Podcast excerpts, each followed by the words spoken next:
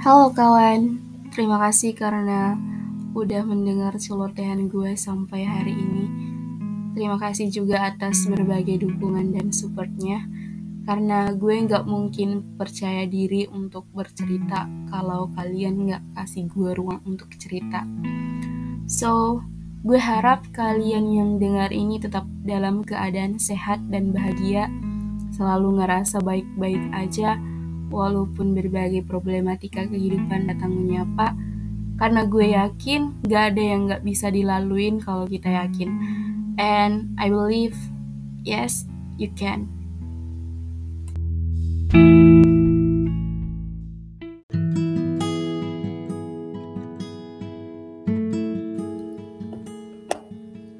Oke, okay, untuk bahas persoalan ini gue rasa perlu because banyak orang salah artikan kata hijrah, apalagi hijrah dunia perkipopan. Anjir suara motor. Sorry, maaf kalau mungkin kalian mendengar suara-suara motor atau mobil yang berlalu lalang because I don't have studio for record so if you hear suara-suara yang dari alam itu sorry Oke, kita kembali ke pembahasan gue. Basically gue juga pernah sih jadi K-popers. Awal suka Korea adalah ketika abang gue ini punya laptop. Saat itu pas dia masih awal-awal kuliah. Dan gue posisinya saat itu masih SD kelas 6 lah. Nah, dia ini suka ngoleksi film, film-film movie, baik itu film barat, Korea, atau Jepang. Nah, gue selalu nonton tuh koleksi-koleksi filmnya. Terutama yang paling gue ingat kala itu film Korea eh drama Korea judulnya Playful Kiss itu tahun 2010-an deh kayaknya. Terus ada movie Maboy tahun 2012. Kalau Jepang saat itu ada Koizora tahun 2008 dan yang paling booming nih Rosero di tahun 2007 dan 2009. Dan gue juga uh, sedikit-sedikit nonton Running Man sampai sekarang. itu membuat gue kecanduan sampai sekarang. Paling berbekas itu kan rata-rata orang mengenal film Korea itu kan Full House. Gue enggak karena waduh itu tahun 2004 2004 gue masih umur 2 tahun men dan sampai sekarang gue enggak pernah nonton itu. Nah jadi berawal dari situlah gue waktu itu belum mengenal boyband atau girl band dari Korea karena waktu itu dibarengi dengan populernya boyband dan girl band dari Indo ada Cherry Bells, Smash, Seven Icon, Kubu Junior, dan lain-lain. Walaupun udah terkenal juga sih lagu-lagu boyband dari Korea, misalnya Suju, girl band juga ada SNSD, 2PM, dan Psy, Gangnam Style waktu itu. Jadi suka ke dunia perkipopan itu di waktu SMP kelas 3, itu baru mulai di situ tuh tahun 2015. Saat itu gue multi fandom, tapi lebih banyak update tentang EXO bahkan sampai masuk di berbagai grup sosial media sampai terjun bebas ke dunia RP bersama teman gue ya role player. So itu kilas balik bagaimana gue bisa suka Korea. Gue bener-bener menikmati hiburan dari Korea. Itu sampai SMA gue di situ walau akhir melepas seragam putih abu-abu gue masih sering update tentang bias dan artis-artis Korea. Di mana kan akhir-akhir SMA ini gue saat itu bisa dibilang sudah niat untuk tidak menjadi EXO-L dan apa pun itu nama-nama fandom, boyband, girlband sekarang dalam artian hijrah. What is the hijrah?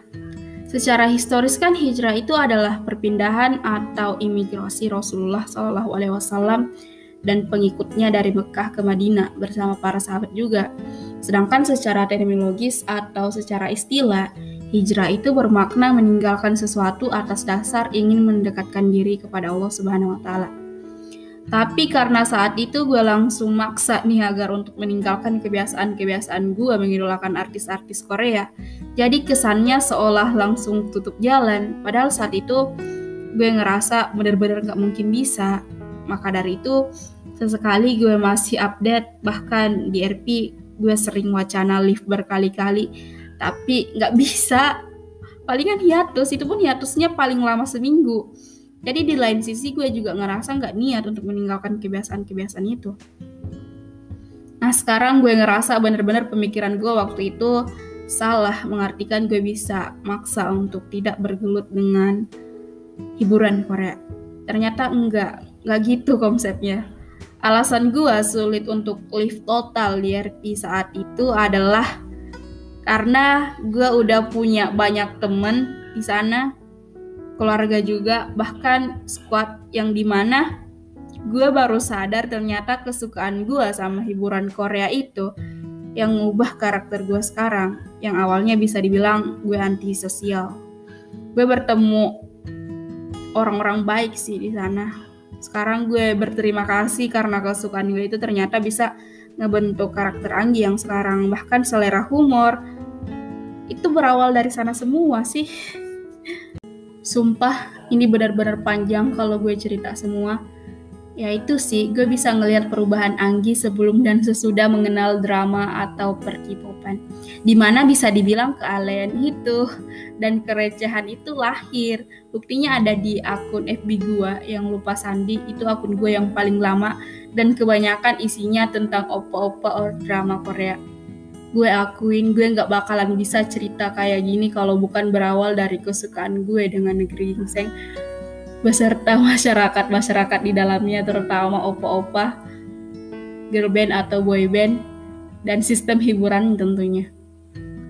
Gue akuin itu sih. So, why gue ingin hijrah? Ini menurut pribadi gue sendiri ya. Pertama, gue sadar kalau kebiasaan gue justru buat gue lalai dari kewajiban gue sebagai orang yang beragama. Saat itu. Enggak, men gue masih beragama sampai sekarang. Yap, sampai sekarang gue masih Islam tentunya. Contohnya, begadang, maraton, drakor sampai nggak sholat subuh. Ketika denger lagu Korea, gue beraksi excited, tapi kalau denger Asan kayak berubah jadi ateis gitu gue ngerasa banget tuh gue lebih tahu biografi bias gue idola idola gue daripada nabi dan biografi para sahabat. Eh jangan nabi deh contoh kecil aja. Toko-toko penting toko-toko publik gue nggak tahu waktu itu. Ini nggak dibuat-buat dan emang ternyata kesukaan gue ini uh, buat gue lalai. Dua gue halu. Please itu kegoblokan gue yang paling hakiki. Nggak apa-apa sih sebenarnya kalau cuman halu ya kan tapi halunya gue waktu itu kadang bener-bener berlebihan. Kalau kata Fuad Naim, halunya kita adalah ketika kita mendambakan kehidupan kita seperti seperti drama Korea. Itu yang dia bilang saat event di Makassar pada tahun 2020 sebelum Covid. Itu event terakhir yang gue hadiri di Makassar saat itu sebelum Covid kan. Dan gue nggak bisa munafikin itu, ternyata halunya gue bener-bener virus kegoblokan gue sendiri mungkin ya tapi gue yakin sih K-popers itu rata-rata sering halu, nggak mungkin enggak. Contohnya gue sering nemuin username dengan nama istrinya Jimin, istrinya Sehun. Itu kan halu tuh semua tuh. Oke, yang ketiga. Kesukaan gue itu sampai ngerubah standar gue mandang apa pun di sekeliling gue. Contohnya, membandingkan perfilman Korea dengan Indo berubah dari cara gue makan, cara gue bersikap dan lain-lain. Tapi kebanyakan emang itu gue jadi ahli dalam membandingkan sesuatu dengan standar apa yang udah gue nonton. Jadi sok sok ahli gitu, sok bisa gitu membanding-bandingkan. Ternyata nggak bakat juga. Empat, jadi masa-masa gue awal berpikir kritis untuk meninggalkan semua itu adalah waktu di mana saat itu ada berita viral seorang ibu mengajukan petisi karena iklan Blackpink waktu itu di pertivian Indonesia dengan alasan nggak baik karena pakaian empat orang perempuan ini dinilai tidak mendidik anak-anak. Dan itu ramai men. Itu tahun 2018 gue paling ingat banget itu banyak K-popers menghina dan mencela ibu ini sampai mencari akun sosial medianya buat dihujat, berbagai petisi balik pun diajuin, bahkan ada yang suruh pindah negara dan beliin TV. Itu aduh, itu luka lama di balik petisi Blackpink kalau versi Fuad Naim sih.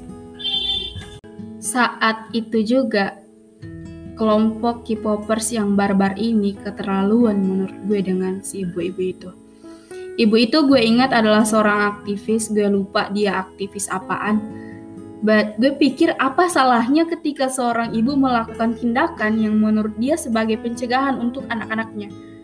Ini bukan cuma anak-anaknya doang sih, tapi anak-anak secara umum. Secara umum itu mental bangsa, mental anak-anak nantinya. Gak ada salahnya men menurut gue kalau dia menuntut itu karena itu kayak mama lo ngelarang lo makan jajan sembarangan agar lo nggak sakit nantinya.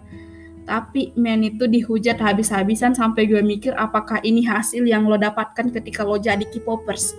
Gue pengalaman banget gue pengalaman banget K-popers itu sering war di mana ada-ada aja ya kelompok yang selalu mencari cacat idola lain selalu aja ada yang ngajak ribut. Gue tahu itu. Waktu itu iklan Blackpink sebagai BA atau brand ambassador di Shopee emang sering muncul emang sering muncul gue inget itu gue ngeliat sendiri Kadang dalam satu komersial beat sebelum film dimulai, iklan itu tayang 3 sampai 4 kali. Dan permasalahannya adalah empat perempuan ini dinilai tidak berpakaian tertutup atau berpakaian apa ya, berpakaian sopan gitu. Tapi respon orang saat itu bilang itu belum parah, B aja, bahkan ada yang lebih parah daripada itu di Indonesia. Itu respon dari masyarakat. Dibuatlah berita meme bahkan saat itu berita meluas sampai ke luar negeri dan lagi-lagi ibu ini dinilai mempermalukan Indonesia atau membawa citra buruk bagi nama Indonesia. Dan dari situ perspektif itu yang merubah cara pikir gue. Tapi gue nggak bakalan bahas lebih daripada itu. Ini cuman ya lagi-lagi tentang perspektif gue sendiri karena gue mau cari aman aja gue nggak mau episode podcast gue jadi bahan war. Ini kembali lagi sih ke gue. Jadi saat itu udah banyak temen-temen gue yang bilang Anggi udah anti Korea Anggi udah hijrah dari Korea. Sebenarnya enggak. Gue ke hijrah dari Korea kalau dinilai secara historis ya gue tetap di Indonesia kok. Belum pernah ke Korea. Gue nggak tahu tanahnya Korea kayak gimana. Ada tanah gambur tanah vulkanika atau apa. Tapi mungkin maksud mereka gue udah nggak nonton drakor drakor lagi. Atau nonton bias-bias gue lagi mungkin. Ya doain aja gue bisa ke Korea ya. Sampai sekarang gue masih kok. Gue masih nonton drama Korea walaupun nggak sesering dulu gue masih nonton Running Man. Gue juga nonton nih drama terbaru nih yang kemarin yang pernah booming juga Vincenzo The Uncanny Counter Taxi Driver gue nonton tuh. Walaupun uh, gue nggak lagi update banget. Bahkan sekarang pun gue nggak tahu apa apa apa film yang bakalan tayang bulan ini kan. Kan dulu tuh gue catet tuh atau gue tahu mana film yang bakalan tayang bulan ini, bulan depan.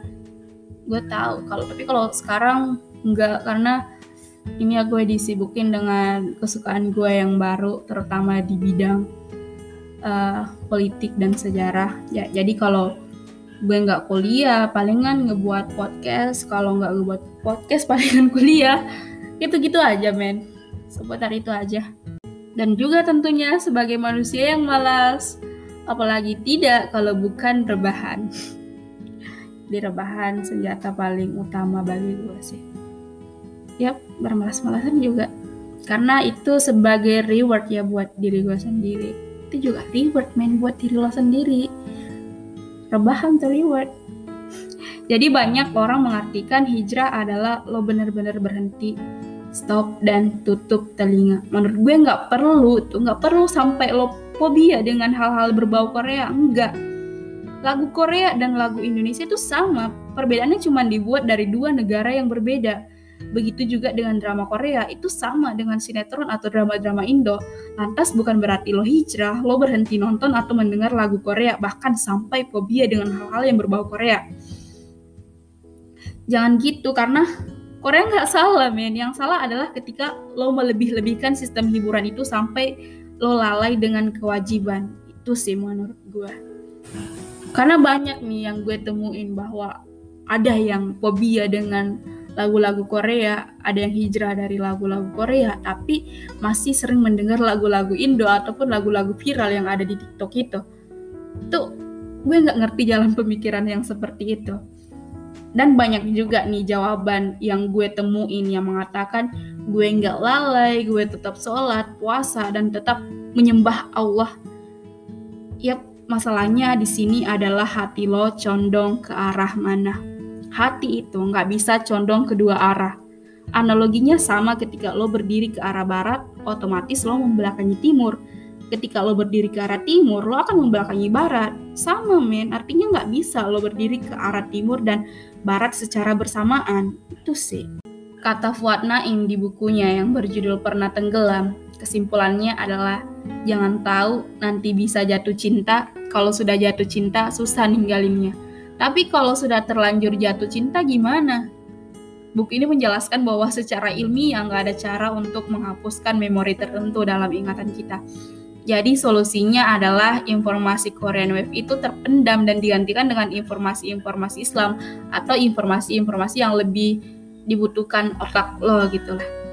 Di buku itu juga mengatakan bahwa salah makan bisa diare tiga hari, tapi salah menelan informasi bisa merusak seumur hidup kita. Itu kata-kata yang paling gue ingat tuh. Artinya lo harus memfilter-filter nih informasi, tontonan, musik, atau apa pun itu, sehingga lo tumbuh dengan informasi sehat, men. So, itu aja mungkin kali ini nanti bakalan gue bahas tentang pembahasan ini lagi karena menurut gue satu episode itu nggak cukup untuk ngebahas ini. Dan di episode ini gue bahasnya terlepas dari konsep ada apa dengan Korea terlepas dari konspirasi atau kampanye atau apa pun itu di balik lagu-lagu dan drama Korea. Jadi kalau teman-teman mau tahu itu boleh juga kalian baca bukunya Fuad Naim yang berjudul Pernah Tenggelam Selain dia cerita waktu dia jadi K-popers, dia juga menjelaskan tentang Korean Wave dan konsep AADK itu. Ada apa dengan Korea? So, silahkan dibaca, jaga kesehatan, tetap bahagia, and see you.